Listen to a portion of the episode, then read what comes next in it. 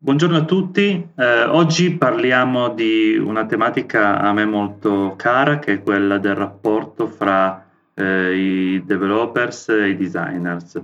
È una tematica sicuramente complessa perché riguarda innanzitutto la gestione delle persone e soprattutto la gestione di due tipologie di persone o comunque due tipologie di ambiti che devono collaborare in modo molto stretto, ma spesso non è così semplice farli collaborare.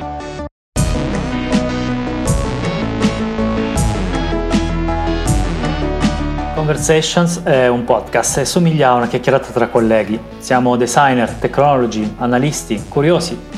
In queste chiacchierate trattiamo di design e tecnologia perché l'impatto che possono avere sulla vita quotidiana, sulla società e sul pianeta può essere molto grande. Ed è sempre più importante quindi che più persone possibile ne siano consapevoli e informate. Oggi parliamo con Luca Cipriani, che è engineering manager presso Jimdo ed è stato anche CIO di Arduino. Io e Luca ci conosciamo già da un po' di tempo, abbiamo collaborato anche un po' insieme, per cui ho un grande rispetto del suo punto di vista e non vedo l'ora di sapere un po' qual è la sua esperienza in questo campo. Ciao Luca. Ciao a tutti, sì, rispetto è reciproco. E poi come accennavi, la relazione è bella ma è anche complicata, la definirei, no? Fra designer e developer, o anche tutto ciò che c'è a corredo. Sì, prima di iniziare la registrazione abbiamo chiacchierato sull'attuale sua esperienza, per cui attualmente lavori con un team abbastanza esteso di quasi 14-15 persone, molti sono sviluppatori, molti sono ingegneri, pochi designers, però immagino che gran parte del tuo lavoro è quello di far connettere queste due anime del prodotto digitale. Vi chiedo quali possono essere le prime strategie o quali sono stati i tuoi approcci iniziali nell'agevolare questo rapporto. Sì, guarda, per me è stato visibilissimo dall'inizio anche un approccio differente rispetto alle mie precedenti esperienze lavorative, non solo, anche come consulente, al fatto che c'era una visione, se poi un po' classico, per certi aspetti un po' vecchia, del design, in cui la pipeline di sviluppo era il product manager definisce cosa fare, poi arriva il designer e fa dei prototipi anche abbastanza definiti di una UI, arriva il mock-up, lo passa al developer, lo reimplementano e si manda in produzione e poi si misura. E questo è stato, utilizzato questo sistema per anni, però non portando effettivamente i suoi frutti, perché mancava una comprensione profonda da parte di tutto il team di quale fosse il valore da portare agli utenti a livello proprio di prodotto. Quindi la prima cosa che ho cercato di fare è stato smontare questo modello e fare in modo che ci fosse una collaborazione fin dalle primissime fasi da parte di tutto nella concezione di cosa facciamo. Per cui abbiamo parlato tantissimo con il product manager, e questa è stata un'ottima cosa anche a supporto dell'azienda, che è stato ok, cerchiamo di capire quali sono i problemi dei nostri utenti, quindi parlando con loro tramite canali di supporto, di vendita eccetera, e poi da qui la soluzione la ideiamo proprio insieme, per cui siamo partiti proprio con una coideazione delle potenziali soluzioni, anche a livello semplicemente spesso di brainstorming, provando a buttare giù idee. Poi le idee migliori ovviamente vengono vagliate anche lato business, ma qui ancora non si parla di nessuna implementazione, è proprio cercare soluzioni le più disparate possibili per risolvere un problema agli utenti. Poi se volete faccio anche degli esempi concreti, però in effetti siamo arrivati a soluzioni completamente inaspettate. Questo secondo me è un processo, se vogliamo, di design. Sì, molto interessante. Mi chiedo, la prima curiosità è come l'hanno presa soprattutto gli ingegneri o comunque gli sviluppatori, questa nuova modalità. anche di copartecipazione, a partecipare a dei ruoli che magari prima a cui non erano abituati, per cui mi chiedo qual è stato la prima reazione, o comunque le prime reazioni, se in qualche modo prima un attimino un po' diffidenti, poi magari in qualche modo hanno capito che aveva un senso e quindi si sono presi bene, c'è stato entusiasmo. Ora, è stata piuttosto variegata, devo ammettere. Nel senso, c'erano degli sviluppatori che avrebbero voluto partecipare già da tempo di più nello sviluppo del prodotto, e anzi per certi aspetti si sentivano un po' frustrati da questa cosa, perché avevano oggettivamente delle buone idee ma non erano parte del processo decisionale. E altri invece che si sono trovati un po' sperduti, perché non si arrivava con un mock-up già fatto solo da implementare, ma si partecipava al processo di creazione della soluzione. Quindi, diciamo, è stato abbastanza vario l'approccio. Sicuramente le persone più senior hanno apprezzato da subito questo nuovo approccio molto più riversato sul prodotto. Quelle forse che ne hanno sofferto di più sono le figure un po' più junior, che devono essere un po' più guidate, no? E quindi non è facilissimo sempre coinvolgerle, anche perché ci sono degli aspetti, soprattutto in un prodotto che insomma è già servito a milioni di clienti, quindi insomma cambiare una cosa ha degli impatti molto grandi. E sì, magari lì c'è un po' più di temore nel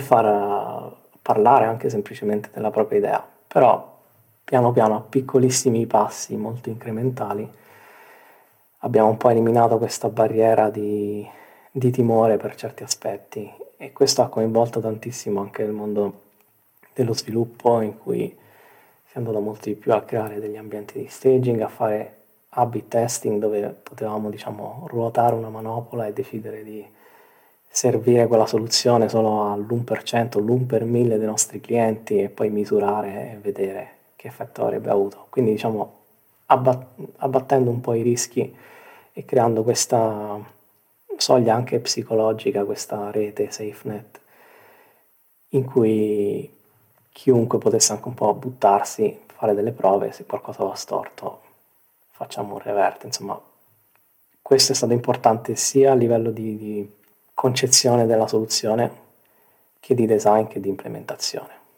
Ciao Luca, mi è piaciuto molto quando hai detto delle soluzioni inaspettate.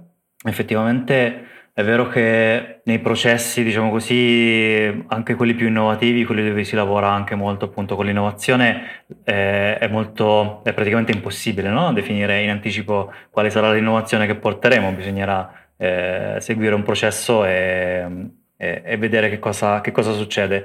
Mi chiedo appunto, forse la stessa domanda un po' che ha fatto Fabio, anche su altre figure, forse a questo punto magari più a livello di product management oppure di, insomma, controllo del business, se effettivamente questo perdita del controllo e quindi dire ok, stiamo iniziando un processo ma non sappiamo bene nemmeno dove andremo a finire, non sappiamo bene quali sono le soluzioni che porteremo. Se è una cosa che destabilizza, oppure che ci sono dei modi anche per farla passare, diciamo così, dei consigli che vuoi dare a chi vuole cominciare a lavorare in un modo diverso e magari deve convincere i suoi superiori che effettivamente questa cosa ha senso.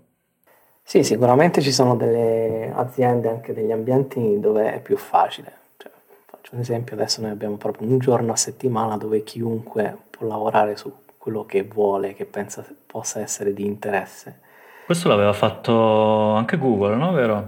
Sì, l'ha fatto Google per un bel po' di anni. Facevano il venerdì, noi abbiamo il giovedì della sperimentazione, lo chiamiamo deep work, che poi si basa in realtà anche su una concezione di essere completamente avulsi da distrazioni.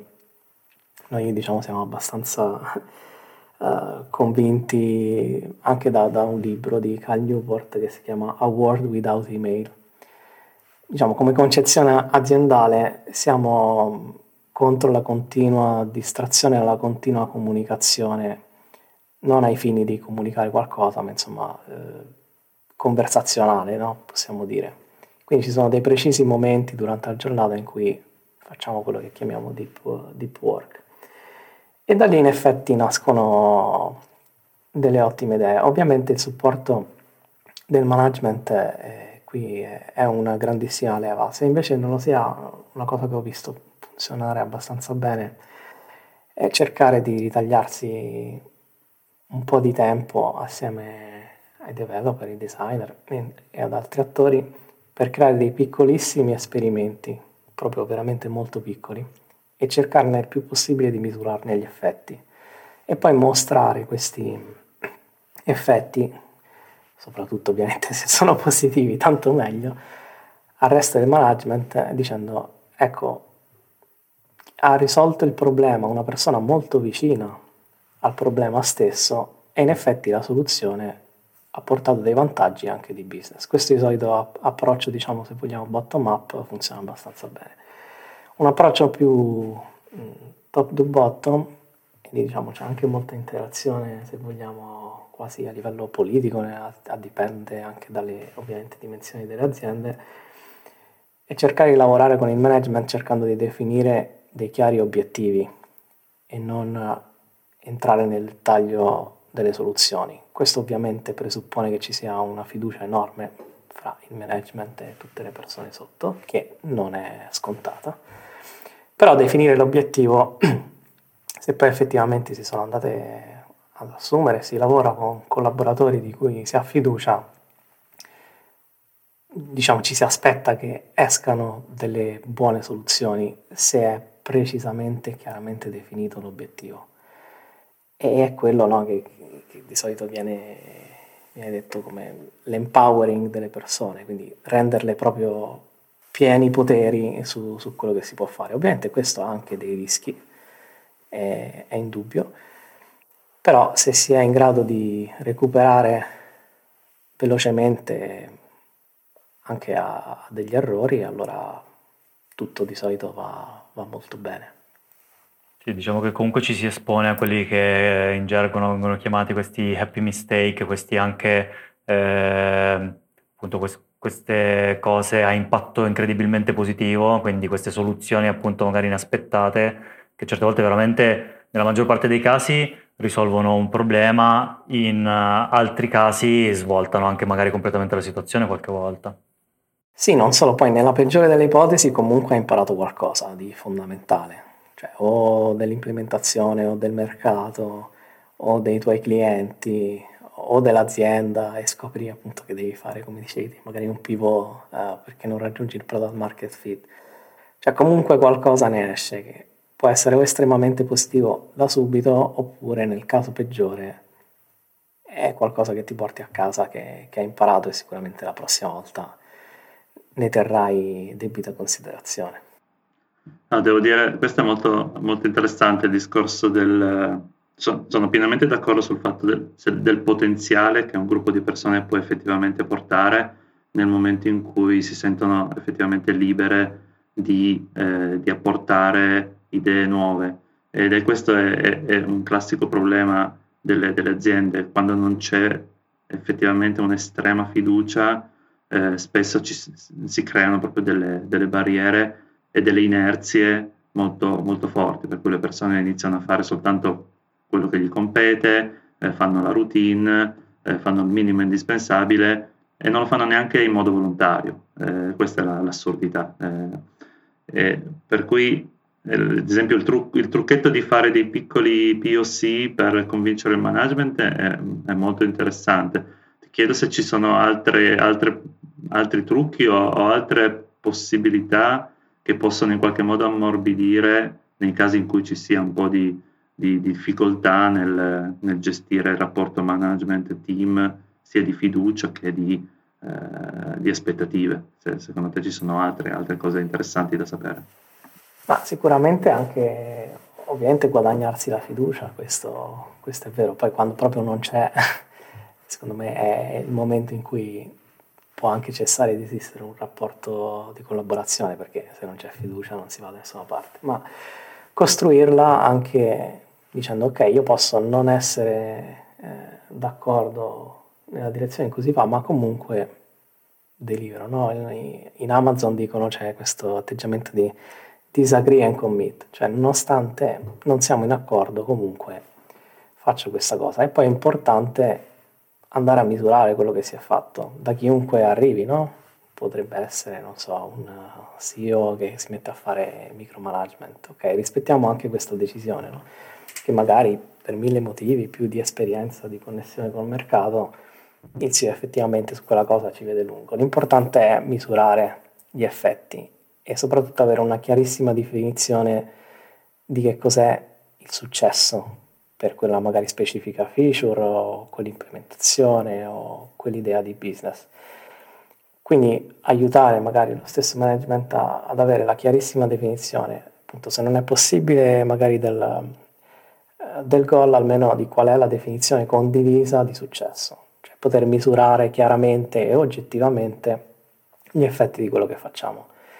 Se non c'è misura, vabbè, io poi ho un approccio molto scientifico, ho studiato fisica, quindi insomma molte cose credo siano misurabili, o comunque si può fare un extra sforzo e dire ok, qual è la misura del successo di questa cosa qui e quanto effettivamente ci abbiamo investito per poi quello che ha portato, no? Perché alla fine, cioè, io sono abbastanza dell'idea che possiamo fare più o meno tutto, dobbiamo capire se è conveniente farlo, utile ai clienti, all'umanità in generale, oppure no. Quindi c'è sempre un trade-off abbastanza importante da cui non si può uscire, ma almeno avere una chiarissima visione di come misurare le cose è fondamentale per poi poterle giudicare anche a mente fredda.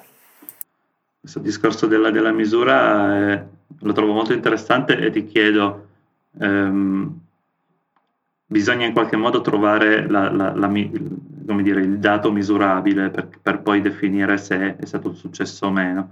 Anche questa è una piccola sfida, perché poi ci possono essere dei parametri tradizionali che in qualche modo nell'ambito business in qualche modo sono sdoganati, però forse ho il dubbio che forse un'azienda spesso deve anche trovarsi i propri indicatori. Non so se sei d'accordo, se ti basi su degli indicatori tradizionali, diciamo, del mondo business in genere, oppure se c'è una porzione di indicatori che devi necessariamente andare a definire e che in qualche modo sono un po' cuciti addosso all'azienda, e magari anche lì c'è della sperimentazione, bisogna anche andare a capire se quell'indicatore è corretto, se non è corretto, se i range che ti sei dato sono giusti o se sono sbagliati. Pensi che ci sia un spazio per questo tipo di ragionamento, oppure meglio appoggiarsi agli indicatori tradizionali? No, ne sono convinto, secondo me esistono tipicamente tre indicatori. Uno sono delle metriche, diciamo, di business più generali, come dicevi te, se puoi anche più accademiche. Delle altre che sono estremamente importanti sono quelle create su misura all'interno del prodotto su cui sta lavorando. Ecco, scollegarsi al prodotto è veramente molto rischioso. E quelle sono molto difficili anche, come dicevi tu, da definire, perché sono molto variabili dal contesto e poi delle volte potrebbero sviare, no? Potresti creare delle cosiddette vanity metrics, pensa, diciamo, ai famosi like su Facebook, e quindi io di solito introduco anche un terzo tipo di metriche che sono quelle che considero le health metrics, cioè mentre si vanno a seguire le metriche di business e quelle di prodotto si va a controllare che non si faccia questo a costo delle metriche, diciamo, di salute in generale, che spessissimo vanno a incontrare, diciamo, il favore dei clienti. Quindi se ho un Net Promotional Score che va ad abbassarsi enormemente, oppure la mia retention va ad abbassarsi nonostante abbia aumentato, non so, la revenue media in un piccolo periodo, alla lunga probabilmente andrò a perdere, no? Perché vado a tagliare un po' sulla fiducia che gli utenti ripongono magari nell'azienda. Quindi credo che queste tre metriche vadano usate insieme. Usarne una sola come guida è molto molto rischioso. Questo discorso di utilizzare le metriche effettivamente adesso poi se ne sente anche molto parlare, soprattutto nello sviluppo dei prodotti digitali o dei prodotti in generale, dei servizi, è sicuramente È cruciale perché come dici tu, come hai detto anche poco fa, effettivamente posso fare una modifica, posso effettivamente misurare che cosa sta succedendo e vedere se mi sto avvicinando al mio obiettivo o mi sto allontanando. Forse capita in altri ambiti dove ci sono comunque designer e developer e magari anche manager, non di prodotto ma magari di progetto, in cui questo approccio, diciamo così, forse è più difficile proprio perché non c'è un prodotto da misurare, ma ci sono magari tanti piccoli progetti separati. Diciamo che nella mia esperienza, nella mia carriera, mi sono sempre anche posto il problema, avendo fatto il direttore del design in un'agenzia di comunicazione, mi sono anche un po' posto il problema: possiamo avere delle metriche di agenzia per cui ogni singolo progetto di fatto è come se fosse parte di un grande disegno, per cui magari stiamo andando ad aumentare le competenze in un ambito, magari stiamo andando ad approfondire o a implementare, non so, un software interno che poi ci servirà per migliorare il lavoro futuro. Quindi adesso non so se tu hai avuto anche visione, diciamo così, anche fuori dal prodotto, non so se hai un parere riguardo questa cosa qui, nel senso se questa logica delle metriche effettivamente può essere un po' applicata anche ad altri settori, oppure se effettivamente è stata studiata esplicitamente per i prodotti e quindi magari potrebbe essere difficile fare una traduzione, diciamo così. Ah, guarda, io sono un enorme fan, abbiamo toccato un altro tassello che mi è molto caro degli OKR, cioè obiettivi e key results, che secondo me possono proprio guidare in assoluto non solo la vita del business ma anche la vita privata, cioè porsi degli obiettivi ed avere qualcosa da misurare. Poi per tornare proprio più su quello che dicevi tu, anche dal punto di vista magari di un'agenzia o del design più strettamente, ci sono una serie di misure che non devono essere per forza necessariamente sempre quantitative su una base statistica significativa. Però anche, diciamo, dal punto di vista qualitativo, avere anche pochi, non so, 5-6 user testing su un prototipo valgono comunque oro, cioè non è che tutte le aziende hanno a disposizione la quantità di dati che abbiamo noi o che può avere, non so, Google, e quindi fare in modo che tutto sia fatto su base statistica con dei numeri estremamente grossi, ma nel nostro piccolo il famoso gut feeling basato sull'esperienza con dei dati a supporto comunque è utile, cioè io, diciamo, sono anche un po' contro la definizione che è solita essere data driven. Per me è data informed decision, cioè prendiamo delle decisioni con a supporto dei dati che ci danno delle informazioni, non in maniera cieca seguire il dato puro senza un forte ragionamento, anche perché se poi sbagliamo a prendere questi dati andiamo a sbattere molto più velocemente, quindi cum grano salis come al solito, ecco. Ok, allora volevo esporre ancora un'altra cosa che mi è capitato, e questo si ricollega al discorso che facevi prima del magari alcuni developer junior si sono trovati un po' in difficoltà anche nella parte di coprogettazione. Sempre nel condividere alcune parti di progetto mi è capitato che i developer, insomma, io come lavoro effettivamente ho fatto il designer, poi le mie competenze di development, insomma, si fermano un po' a pasticciare un po' con il codice, giusto per divertimento, e quando consegnavo, diciamo così,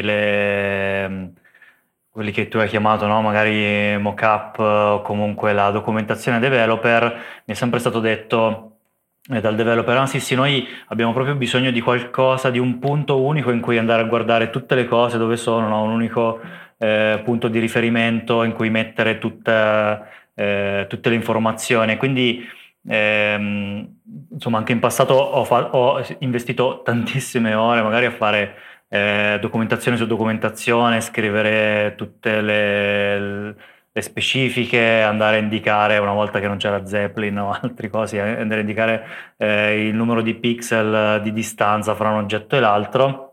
E poi mi sono reso conto solo recentemente, che effettivamente il developer che ragiona così di fatto è un developer che sta eseguendo qualcosa ma che non ha veramente capito magari che cosa sta facendo, e quindi una strategia come designer che sto cercando di attuare ultimamente è quello di avere una buona documentazione, comunque di consegnare dei file intellegibili senza andare troppo nello specifico, perché in realtà mi interessa che il developer partecipi alla discussione, che magari parti di queste specifiche vengano anche decise insieme, quindi diciamo così far uscire un po' anche dalla pigrizia forse che qualche volta c'è del dimmi cosa devo fare, lo faccio e non voglio entrare nel merito.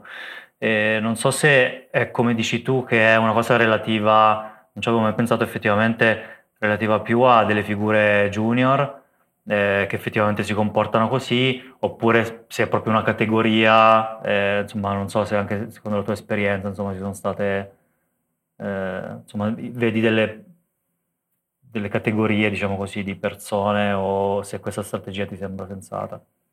Sì, no, è verissimo, cioè ci sono dei developer che hanno bisogno dell'ancora e credo ci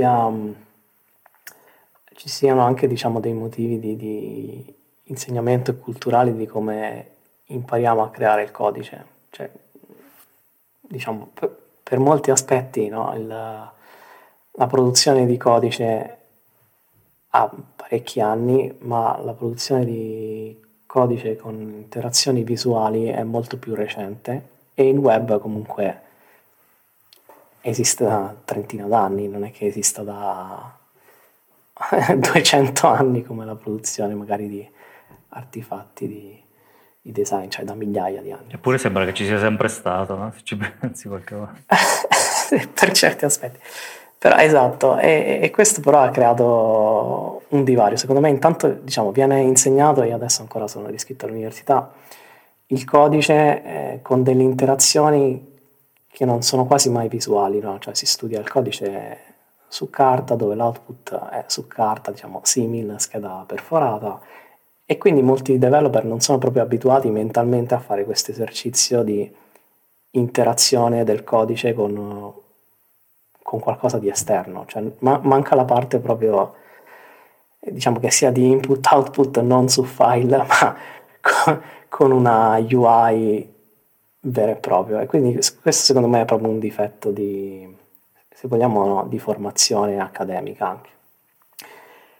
E poi c'è tutta una parte un po' di coinvolgimento nello sviluppo del prodotto, come suggerivi te, che va fatta a priori, cioè sul guarda che stiamo facendo questa cosa per risolvere un problema di business. Anche se questo volesse dire facciamo un refactoring del codice, non è che uno fa il refactoring del codice perché è bello fare il refactoring del codice. Ma perché magari quella cosa lì mi consente nella prossima iterazione di andare più veloce, di avere un codice maggiormente testato, e questo porta valore all'utente. Quindi quando manca questa connessione fortissima con l'utente, con la persona che utilizzerà il software, vedo che c'è un enorme scollamento di comprensione, e i developer molto spesso cercano queste pezze d'appoggio, perché appunto non hanno capito a fondo il problema che stanno risolvendo. Ma a quel punto diventa, il team può capitare che si trasformi un po' in una feature machine, oppure magari il business punta troppo a aggiungiamo nuove feature, perché non abbiamo raggiunto il product market fit. Sì, ma perché lo stiamo facendo? Cioè, ci sono aziende di enorme successo che hanno fatto il loro successo perché avevano meno feature rispetto magari a dei competitor, tipo, cioè, su TikTok non c'è lo stop del video, è una feature che manca, ma aggiungerla probabilmente sarebbe peggio.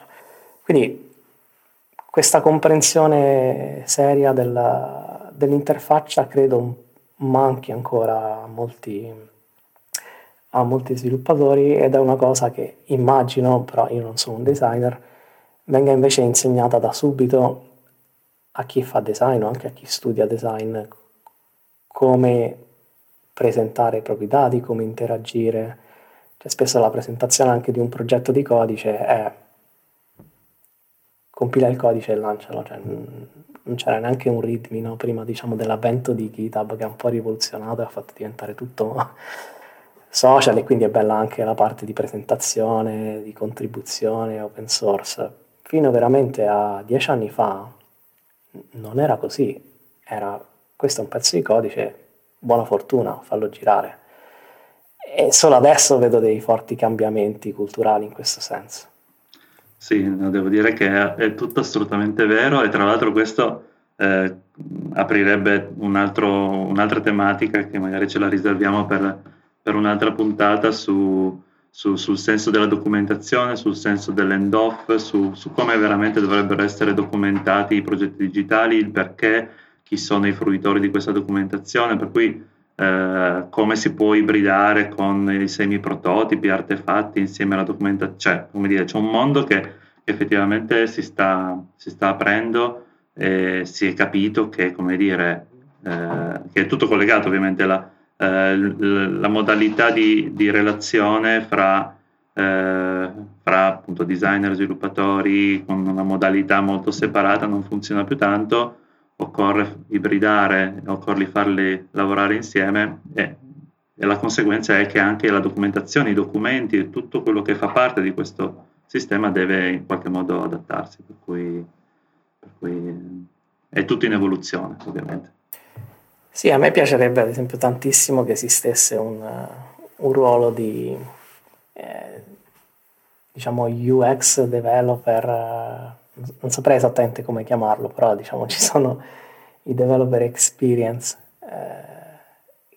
che cercano di creare un'esperienza utile ai developer per sviluppare più in fretta e più facilmente, ma manca ancora una figura che faccia design di, non so, interfaccia riga di comando, che le pensi davvero di librerie. E in effetti, se andiamo a vedere i migliori sviluppatori anche degli ultimi anni, sono quelli che hanno rivoluzionato l'interfaccia, non tanto l'implementazione. Faccio un esempio eclatante, che mi ricordo quando vidi questa libreria rimasi sconvolto dalla semplicità di utilizzo, molto più che dalle feature intrinseche, che è la libreria request in Python.